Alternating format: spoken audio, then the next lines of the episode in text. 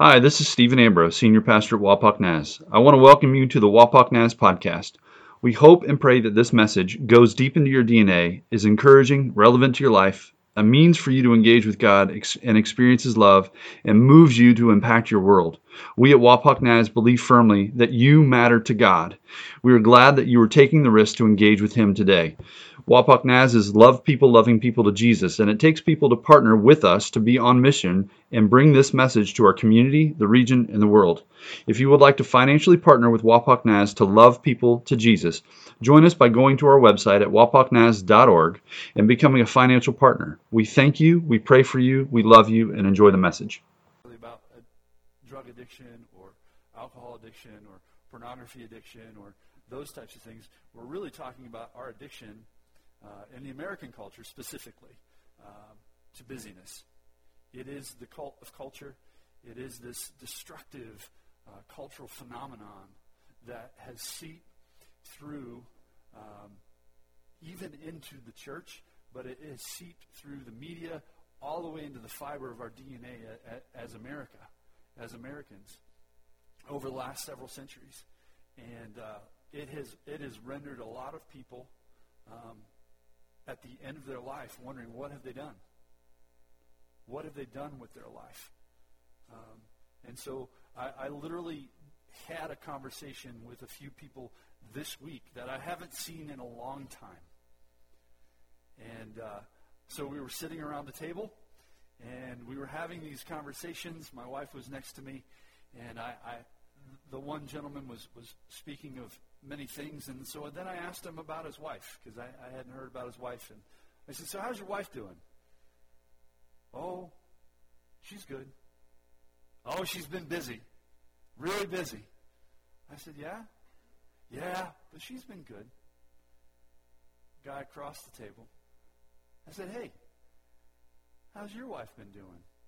Well, you know, she's been busy. She's good. Good, busy, busy, good, good.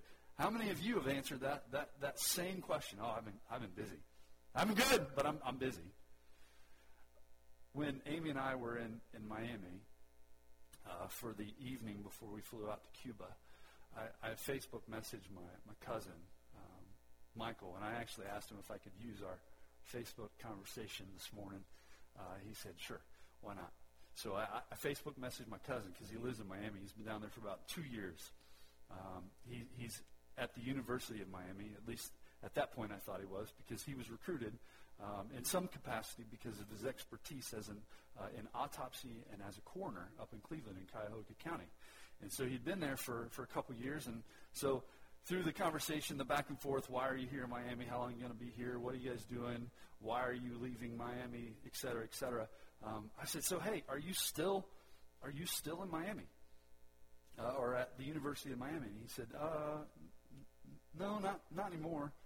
I said, really? He said, yeah. Um, I kind of was caught flat-footed, and and so I'm no longer there, and I'm really trying to to get my my uh, feet and some traction in acting, and I'm writing a script, and he's been doing acting for many many years. Um, and he's been in several different films. And I, I said, you know, that's awesome. Congratulations. And I, I said, set the past on fire, you know? Set it on fire and go forward. And uh, then he, he said, you know, I've been really praying a lot lately for guidance and insight. He comes from a Catholic background, and that's fine. And uh, he said, I've been, I've been praying for guidance and insight, and I'm actually praying for a few bigger things. And, and I said what I have said to you many, many times. You know, pray prayers as big as our God.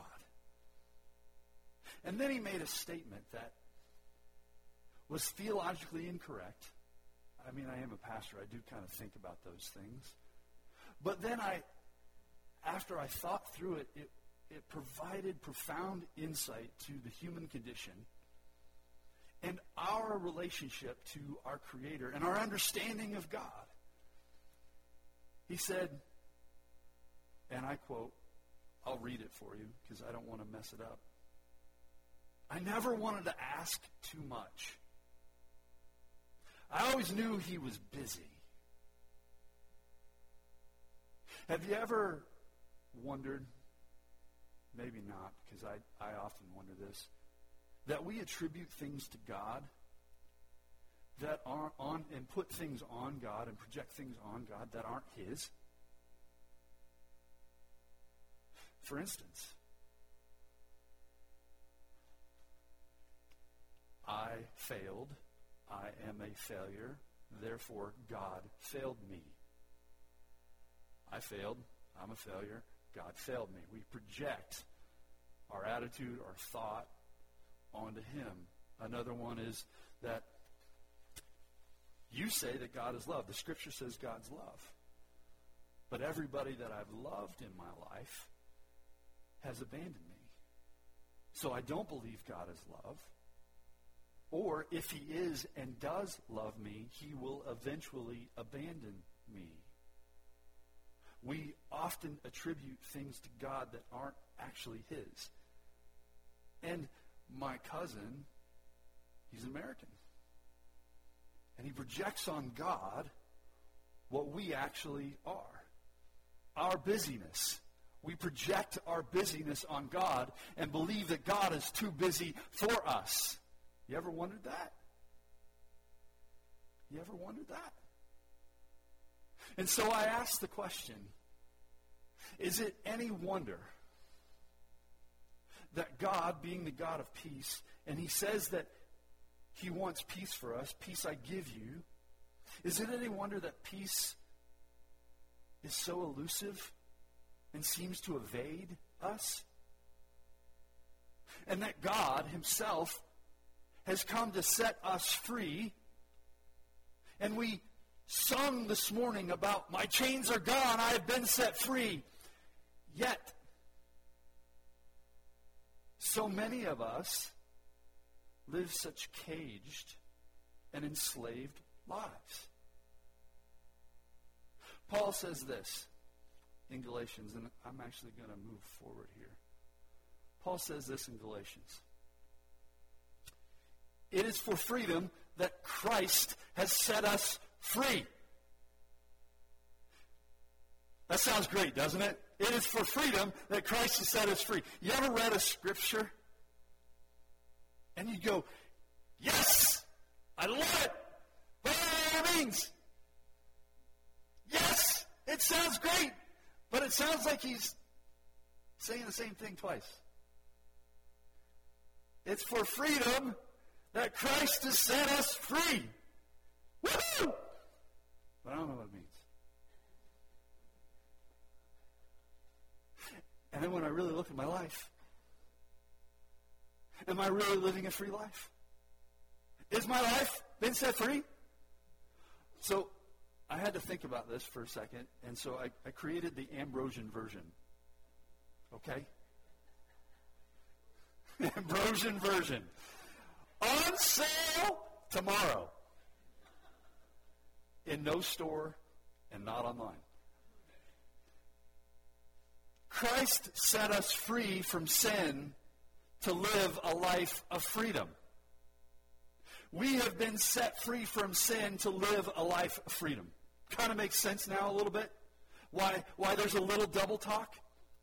See, this is, this is when Jesus Christ is on the cross and he has been nailed to the cross. And he is in front of all the mockers, in front of those who have crucified him, but he's also in front of those who dearly love him, his mother, John the disciple, and several other women that are mourning and watching him on his deathbed. Did you know that this is actually the f- most free moment in Jesus Christ's life? This is what he came for, right? He came for this moment. He came for his death. He came for the crucifixion. Because he knows that in the end, he's going to rise from the dead. And in his most free moment, he knows that all of mankind, all of humanity can become free could be free as a result of his most freeing moment. Yes. However, there are many of us who have been set free in Christ, who have received Jesus Christ in our life, but use our freedom to make choices that enslave our life. We ask the question why is the peace of God so elusive in our life? We ask the question if we declare freedom, if we believe that we are free, then why don't we experience the freedom that God so freely wants to give us? It is for freedom that Christ has set us free.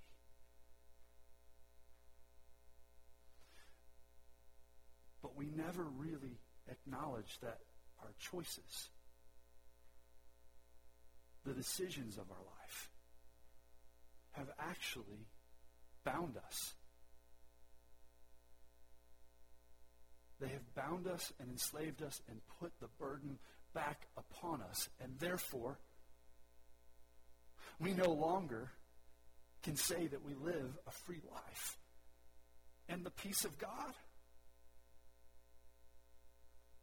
evades us and so is so elusive from us. We look for it and we can't find it. Now, there are a lot of choices in our life that we make. A lot of them. But today, I want to I want to address the choice of busyness, of filling up our life with everything that actually steals life from us. I want to talk to and have this conversation with us about everything that we fill our lives with that, in fact, empty us of the meaning of our life. Did you know that we're meaning hungry creatures? We are. We write narratives in our minds. Now, when I was thinking about this, I was like, I was thinking about a nice spring day. How I long for that. Oh, Jesus, please make it happen soon. A nice spring day. It's warm enough where you can go outside. And you go out and you sit sit on the grass and you lay down. You ever did that when you were a kid? You sat on the grass, you laid down, and you looked up to the sky. And there are those white, puffy, amorphic vapors that we call clouds that float on by, that literally have no defined shape. They're actually shapeshifters. Clouds are shapeshifters. Yet, as you have your hands on the back of your head and you stare up into the clouds, your mind actually tries to define what is undefined, and you try to think about what those shapes are. Man, that one looks like a dinosaur eating a human being. That one's a rabbit. And a rabbit, and a rabbit, and a rabbit, and a rabbit. Wow, there's a dragon. We are meaning hungry creatures. Step inside someone's tragedy And at some point in that time, you will hear the question, why? Why did this happen? I heard it yesterday morning. Why did this happen? Why? We are meaning hungry creatures. We are designed. But here's the kicker Though we are meaning hungry creatures, if the story isn't laid out for us, guess what we do? We fill in the gaps of the story. We create the story ourselves. So, we are meaning hungry creatures, always looking for meaning. And part of the problem with our lives being so busy is that we find meaning in the busyness, right? Think about it for a second. Being busy is activity. Activity uh, gives the illusion of importance. And in fact, our activity produces bank. Our busy makes bank, right? And bank buys things. And therefore, things give us the illusion of importance and identity and value and worth. Think about Christmas. Christmas just was less a month ago. About a month ago. How many of you are still playing with the toys that you received or the things that were given to you? We put so much value on things. We find identity in busy. And so, we create the narrative and we fill in the gaps with our own truth and with our own understanding. And we try to find meaning in that. But the fact is, when we fill our life with things, with busyness, we're actually taking away the meaning and the purpose of our life. And so, is it any wonder why many of us have come to the conclusion or have thought about ourselves that I am not good enough? Or I can never do enough? Have you ever thought that about yourself? I'm not good enough. I can never do enough. And we put that, I'm not good enough for my friends. I'm not good enough for my families. I can't do enough for my boss. And for those perfectionists out there, because I'm a recovering perfectionist, you're not good enough for yourself, right? We often attribute things to God that aren't His, right? And if we go into this idea of do, do, do, more, more, more, and we come to the idea that I am not good enough and I can never do enough, then we put this and project this on God and say, I can never do enough for Him. And I am never good enough for Him, so why try? Have you been there? Have you thought about that?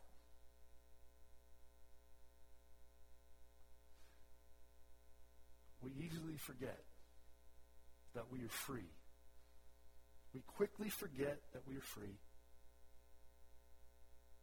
merely because we've allowed our lives to become enslaved and burdened. For as long as you are a slave, you will forget that you are free. You will forget that.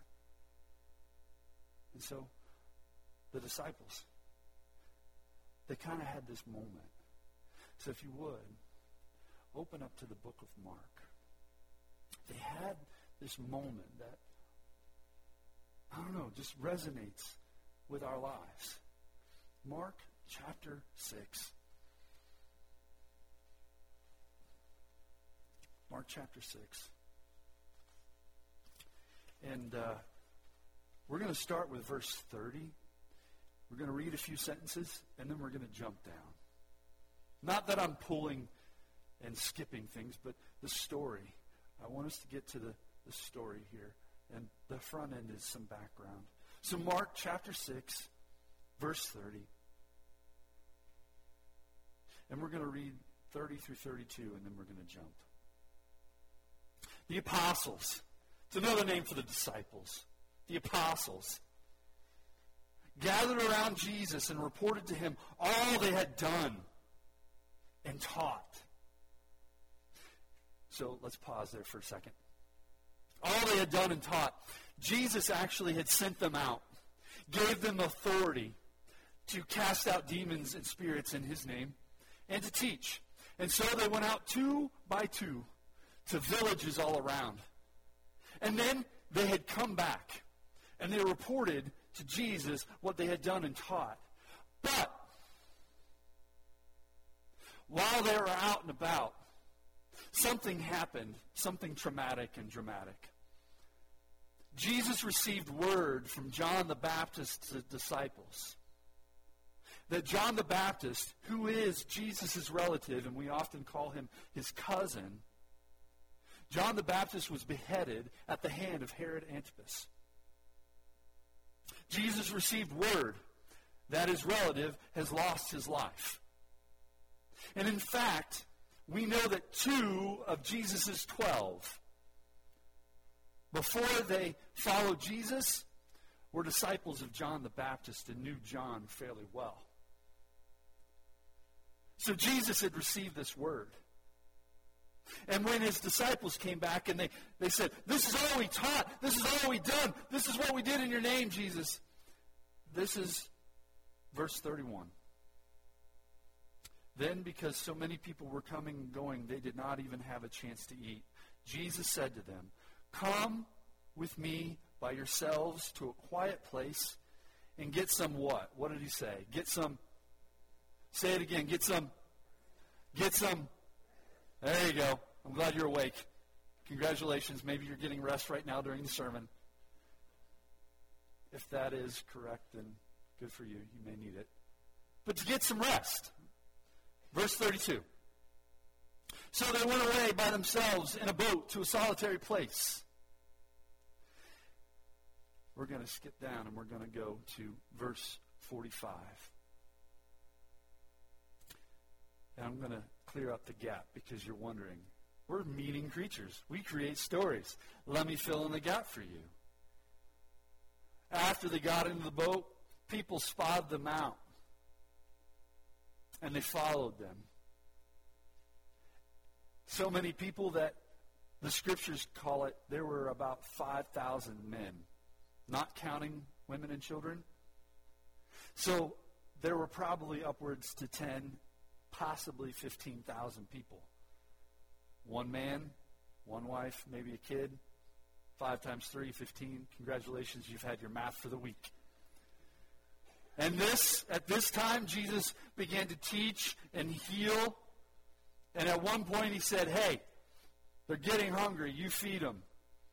And here we have the story of the feeding of the 5,000, where they, the disciples and Jesus fed these 5,000, 10,000, 15,000, however many you want to count it, with five loaves and two fish. They were a part of a miracle. And after this miracle, after a long day of ministry, two by two, they come back. They receive word that John the Baptist had been beheaded and Jesus says, let's go to a solitary place. But in that solitary place, when they haven't eaten anything, here comes 15,000 people. You go minister. Now you go feed. This is where we end up in verse 45. Immediately, Jesus made his disciples get into the boat and go ahead of him to Bethsaida while he dismissed the crowd. After leaving them, he went up on the mountainside to pray. When evening came, the boat was in the middle of the lake, and Jesus was alone on land. He saw his disciples straining at the oars because the wind was against them. About the fourth watch of the night, he went out to them, walking on the lake. He was about to pass by them. But when he saw them, when they saw him walking on the lake, they thought he was a ghost they cry out because they all saw him and were terrified. Immediately, he spoke to them and said, Take courage, it is I. Don't be afraid. Then he climbed into the boat with them, and the wind died down. They were completely amazed, for they had not understood about the loaves. Their hearts were hardened. Would you mind bowing your head with me just for a second? Jesus, I, I come before you for all of us. We all come before you. We truly do ask that your scripture and your truths speak deep into our soul, into the fibers of our DNA, and that we allow you to transform us, and that we are intentional to choose differently in our life. Lord God, we love you. And we want more of you. But help us make room for more of you, to have margin to where you can enter in. It's in your name, Jesus, that we pray. Amen. So it's here. It's in this moment. It's been after a long day. I don't know about you, but I have long days. Do you have long days? Yeah. Long days. They ministered. They taught. They casted out demons. They came back. They heard word of John the Baptist's loss of life at the hand of Herod. They didn't have enough time to eat while they were ministering. Do you ever go through the morning and then to the afternoon and it comes around 2 or 3 and you realize you haven't had a lick to eat? Yeah. Then Jesus says, hey, come by yourselves and let's go get some rest. Then a crowd shows up. You parents of kids, toddlers, you know what, what we're talking about. The only time that you have rest is when you go into the restroom and then you hear, Mom, Mom, Mom, hey, Dad, hey, Dad, hey, Dad. There is no silence. There is no peace. There is no rest. Thankfully, some of your kids will knock. Others will just enter in. Right? But you go and you try to choose the rest, but there is no rest. And then there's more to do. And so the disciples minister. And they feed. I don't know about you. We fed about 50, 60, 70 people in here for funeral dinners. That takes a lot. I can't imagine 5, 10, 15,000 people. Now they've come to the end of the, the day, close to evening. And Jesus says, Get in the boat and go over to Bethsaida. Well, first question is, Jesus, how are you going to get there? And what does Jesus do? If you look at the scriptures, you look at the story, Jesus kind of does this dismissing party. He shakes babies and kisses hands. Or kisses hands, shakes babies. I don't know. Um, but he dismisses the crowd. Kind of like the wedding reception. They hug, they shake hands, they go. But Jesus, it's really interesting what he does here. And it, we need to catch this. Jesus goes up onto the mountainside. He goes up onto the mountainside to pray. And Mark, Mark clearly says that Jesus can see the disciples straining at the oars. Now let's talk about these disciples for just a quick moment. We know from the Gospels that at least four, four, Peter, James, John, and Andrew. Peter and Andrew are brothers. James and John are brothers. We know that these four are fishermen. This is their jobby job before they met Jesus. This is what they did. Meaning, they've been on this lake before, time and time and time again, at night. And as evening comes, they're in the boat. This is their playing field. This is where they're comfortable. This is what they know. And so what do they do? They do what they've always done. They row. And they row. But, as is common with the Sea of Galilee, and if you're curious about the Sea of Galilee, Grand Lake St. Mary's is, uh, I believe, nine miles long by three miles wide the Sea of Galilee is nine miles wide, 13 miles long. So just flip it and add to it. You can see the other side of the, from side to side. You can see the other side. So Jesus literally could see his disciples straining at the oars even at night. And as is common with the Sea of Galilee, the winds pick up. Just kind of out of nowhere. It happens all the time. And what happens? The waves begin to push and buffet against the boat. And so, what do you and I do when things get tough? We do what we know how to do. What does your do look like? Their do looks like rowing. And they continue to row. And they continue to row. And they continue to row. It's really interesting how. There we go. The white lettering in the, in the scriptures are from John and Matthew. We're looking at Mark, but John and Matthew actually talk about this scripture. And at the fourth watch of the night, you know how far they rode out? To the middle of the lake. John gives us a little bit more specifics about three to three and a half miles into the lake. The fourth watch, if you're really curious what a fourth watch is, first watch is from 6 to 9 p.m., according to the Romans. Second watch is 9 to 12 p.m., or a.m., according to the Romans. Third watch, 12 to 3 a.m., according to the Romans. Fourth watch, there you go, 3 to 6 a.m. You talk about a long day, they had a longer day.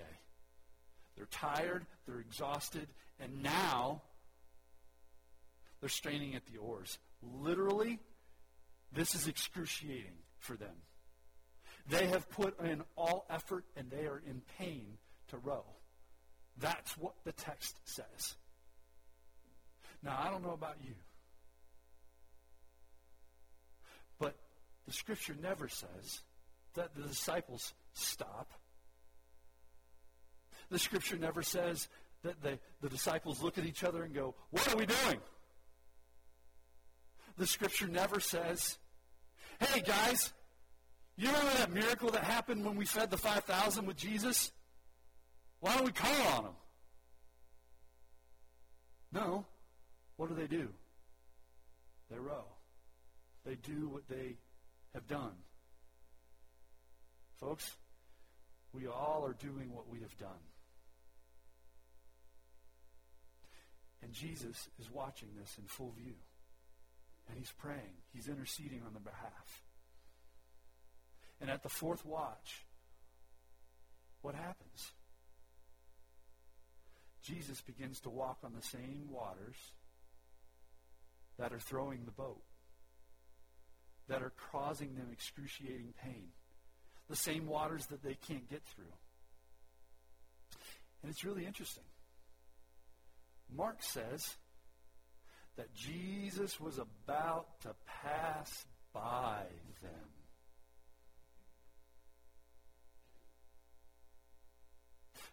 I've always wondered. Matthew is a disciple of Jesus.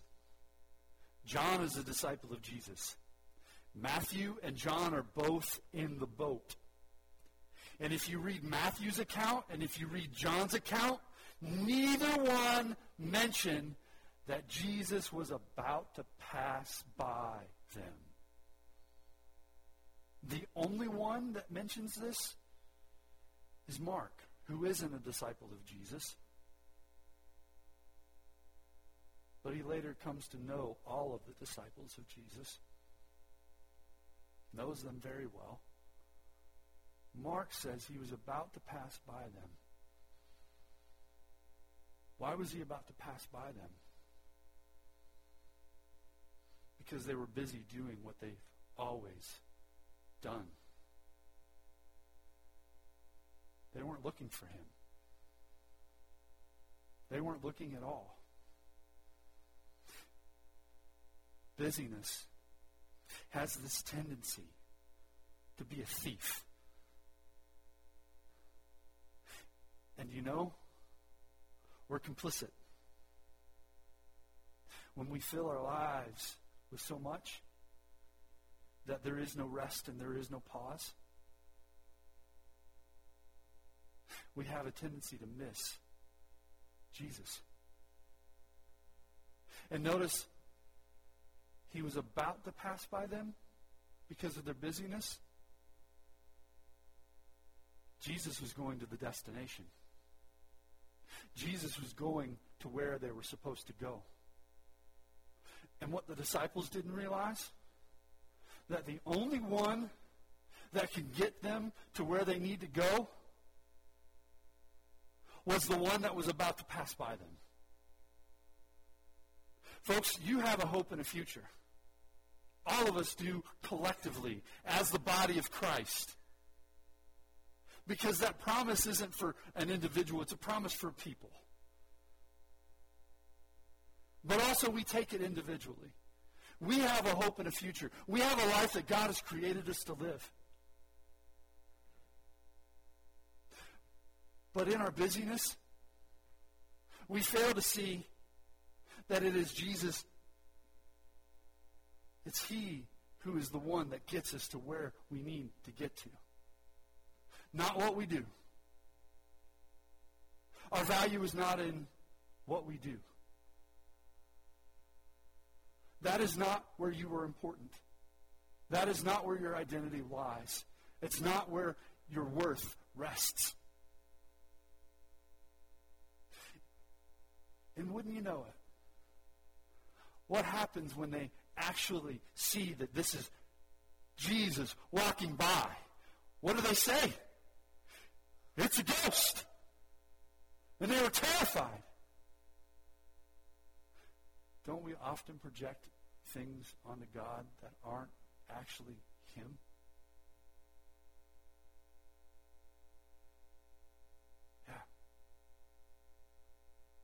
God is not too busy for you. We're often too busy for God. We're filling our life with things that don't allow us to reflect and rest and receive the peace and the freedom that God so freely has for us. It's really interesting what happens here. What does Jesus say?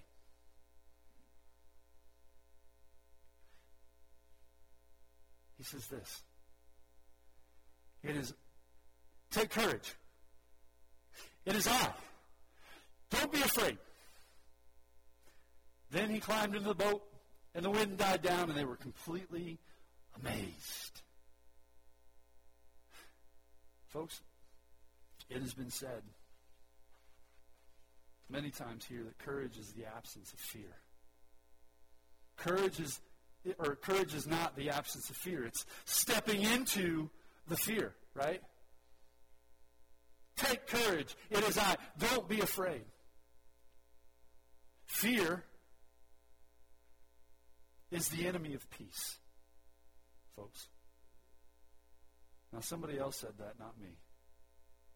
Somebody a lot smarter than I am, a lot more insightful than I am. But fear is the enemy of peace.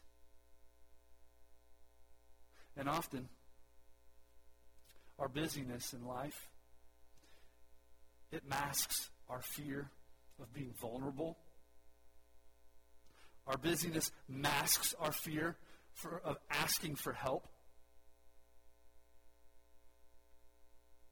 Our fear of being perceived as weak and lazy. It masks our worry. Fear masks that our, our fear of that our kids will not turn out the way we will hope them they will be. Fear is the enemy of peace. Think about it for a second. How many of you are warriors in this place? Not warriors, but warriors. You cannot be a warrior if you're a worrier. You will never be a warrior if you're a worrier. And when you worry, your worry is based on fear. It's this projection of the future, a negative projection of your future. Oh, this is going to happen, or this is going to happen, or this is going to happen. Fear is the enemy of peace. And we have come to believe in the church. Maybe not here. Maybe not here. But we have come to believe that if I just have Jesus in my heart, and if I attend church um, every so often, I don't know if you know, we actually meet here every Sunday. Um, but if I attend church every so often and I, I say a prayer here and there, the peace of God that transcends all understanding will miraculously and magically just whoosh right into your life.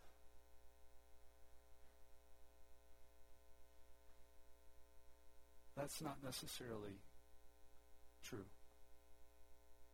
That's not necessarily true for us. In fact, the peace of God actually comes in pause.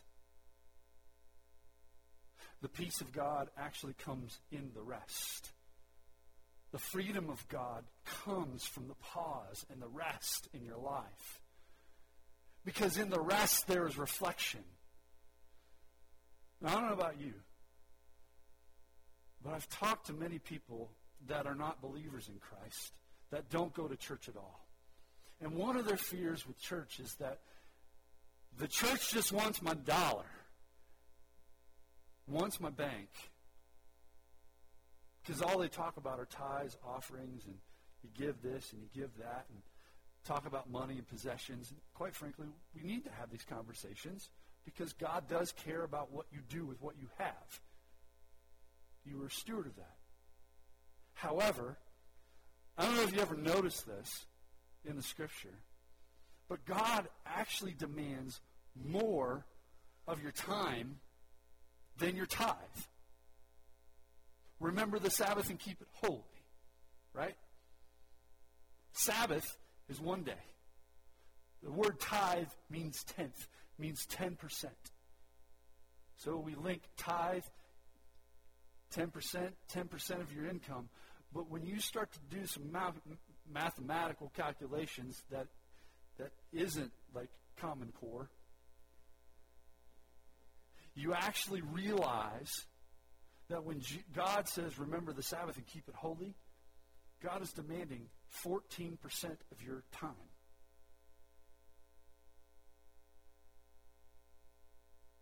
He's asking of you to give 14% of your time. Now, 10%, 14%, which, which way does the greater and lesser sign go to? I don't remember. It goes, the greater sign goes to 14%. He demands more of your time. Why? Because in your time is the pause. In your time is the rest. In your time is the reflection. And in that comes the peace and the freedom of God. Folks, the peace of God, and I know this is going to sound weird, the peace of God comes only to those who will fight for it. Have you ever thought that you will fight for what you want or what you will defend? How many of us in this room are fighting for the peace of God in our life. You will put that energy in to fight for the peace of God in your life, for the freedom of God in your life. We got to be warriors to fight for the peace of God in our life. Think about it for a second. If you want the peace of God and you want the wholeness of God, you want the fullness, you've got to fight for it. You have to choose to stand in the freedom. You have to be willing to understand what is wise and unwise in your life. You have to be willing to understand the consequences as a result of your yes and your no. Did you know there's actually freedom in your no? There is freedom in your no. But there's also freedom in your yes. So, neither the peace of God or the freedom of God is passive. It's not passive. So, this conversation about busyness, it's not just about your calendar. It's not just about the things that you fill in the slots of your life. It's not just about the events that you take your kids to. It's really about your heart, about our heart, about our freedom, about our peace in life. It's about our wholeness and our holiness. Busyness is a thief, and it steals from us. It steals from us time for character and integrity. And so, It is for freedom. That Christ has set us free. Stand firm then, and don't let yourselves be burdened again by the yoke of slavery. Folks, you can receive Jesus, but still be burdened by the yoke of slavery. Today, I hope that as a result of this conversation, that you choose to be free. Not just choose Jesus, but choose to be free in Jesus. And so, what do we do? Now, I asked this about, I don't know, three weeks ago. And Matthew, I think, asked two weeks ago, hey, did you do it? Sit and listen and produce nothing for five minutes a day. When I listened to a sermon, I didn't get to see your hands. So I'm really curious. Did anybody try this at all? All right, raise them high. now, how many stopped after a day? How many continued like two days? Keep your hands up. Three days. Four days. Woo-hoo! Five days. All right. How many of you in the first like minute were just like, can't stand my pastor? You were cursing me out, but you weren't using explicatives because you go to church, right? All right. Here's the deal. I know this is difficult. Trust me. I know this is difficult. Matthew and I have not been talking to you about things that we haven't been dealing with in our own life. We haven't been reflecting on in our own life. I still challenge you. Sit, listen, produce nothing for five minutes a day. You might have said, well, how many succeeded and how many failed? But let me just tell you if you choose not to do this, that's a failure. But if you choose to step into this, that's a success. That's a success. But along with that, I'd like for you to engage in conversation in Scripture, engage with God. So, not only in those five minutes, I'm going to challenge you that as this becomes a part of your life, remember, 14% of your time, that's one day. The peace of God doesn't just happen in one day. The peace and the freedom of God will happen over time. It happens in the process. Like for you to engage in gratitude, conversation, engage in Scripture. Allow yourself to sit and then go and engage. But here's the real hard part. You thought sitting five minutes without producing anything's hard? This is the hard part. Reflect and write to heal. Um, in her book, Rising Strong, Brene Brown, and I'm wrapping it up. Dr. Brene Brown actually quotes a researcher from the University of Texas in Austin um, by the name of James Pennebaker. And he wrote a book called Writing to Heal. And she says that I've seen the power of expressive writing in the healing process. What he says is emotional upheavals. Emotional upheavals touch every part of our life.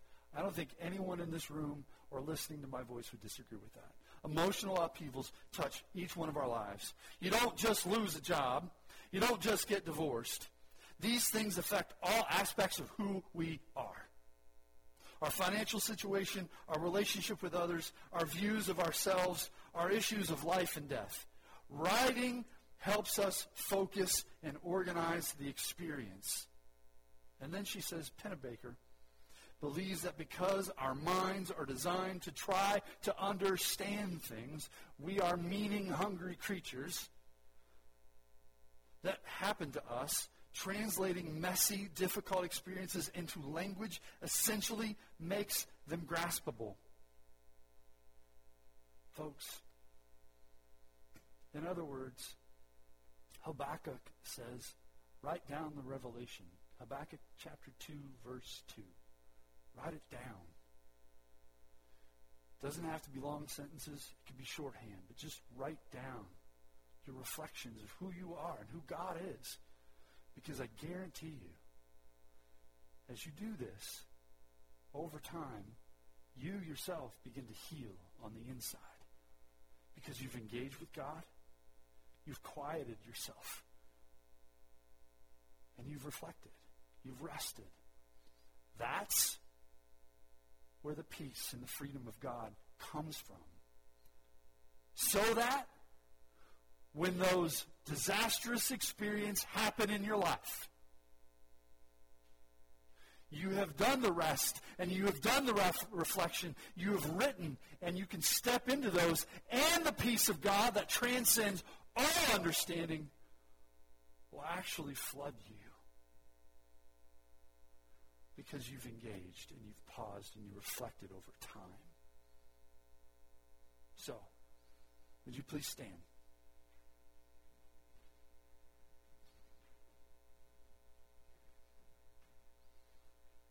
And uh, I'd like for you to bow your heads for just one moment. Close your eyes.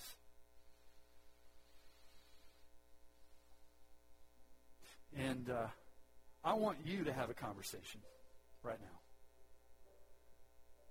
I would like for you to have a conversation with God about what we have just talked about.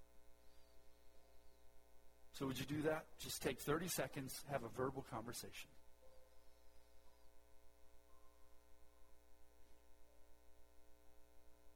You know some of the changes you need to make, some of the choices you're making.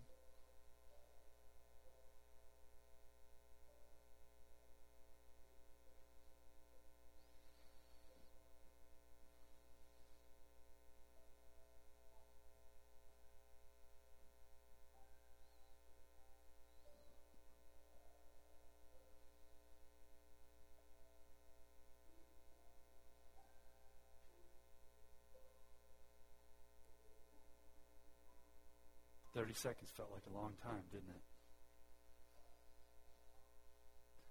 God, we come to you collectively as the body of Christ. We know that you're not too busy for us. Your scripture says you have more for us. But Lord, there has been no margin in our life for more. Lord, help us choose freedom and peace by choosing pause and the pace of Jesus Christ.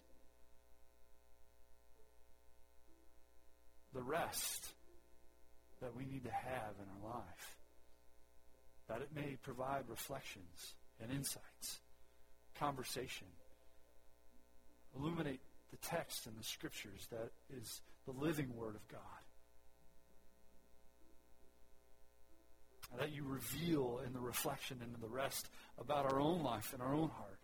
So, Lord God, for all of us in this room, for all of us listening, God, may we choose to break off the chains that we have set upon ourselves, that we have chosen, so that we may have freedom in you.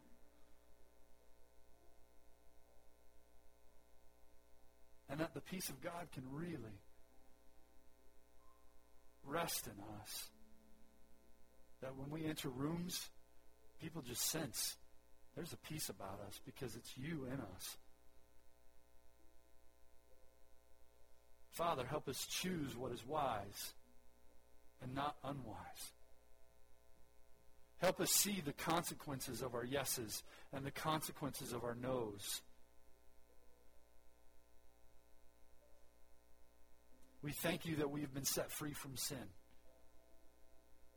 And we thank you by your Holy Spirit who will empower us that we will choose to be free. That we will not add any more yokes of slavery onto our life. Father, we love you. We thank you so much for who you are. Because you are the God of peace and the God of freedom, and you want that for us. It's in your name, Jesus Christ, that I pray today, that we pray today. Amen. For all of you that, uh, for all the ladies in the room, teenagers that are uh, young ladies and uh, middle-aged ladies and seasoned vet ladies, there's tapestry tonight. There's a tapestry dinner right over there at 5:30. There's going to be some worship.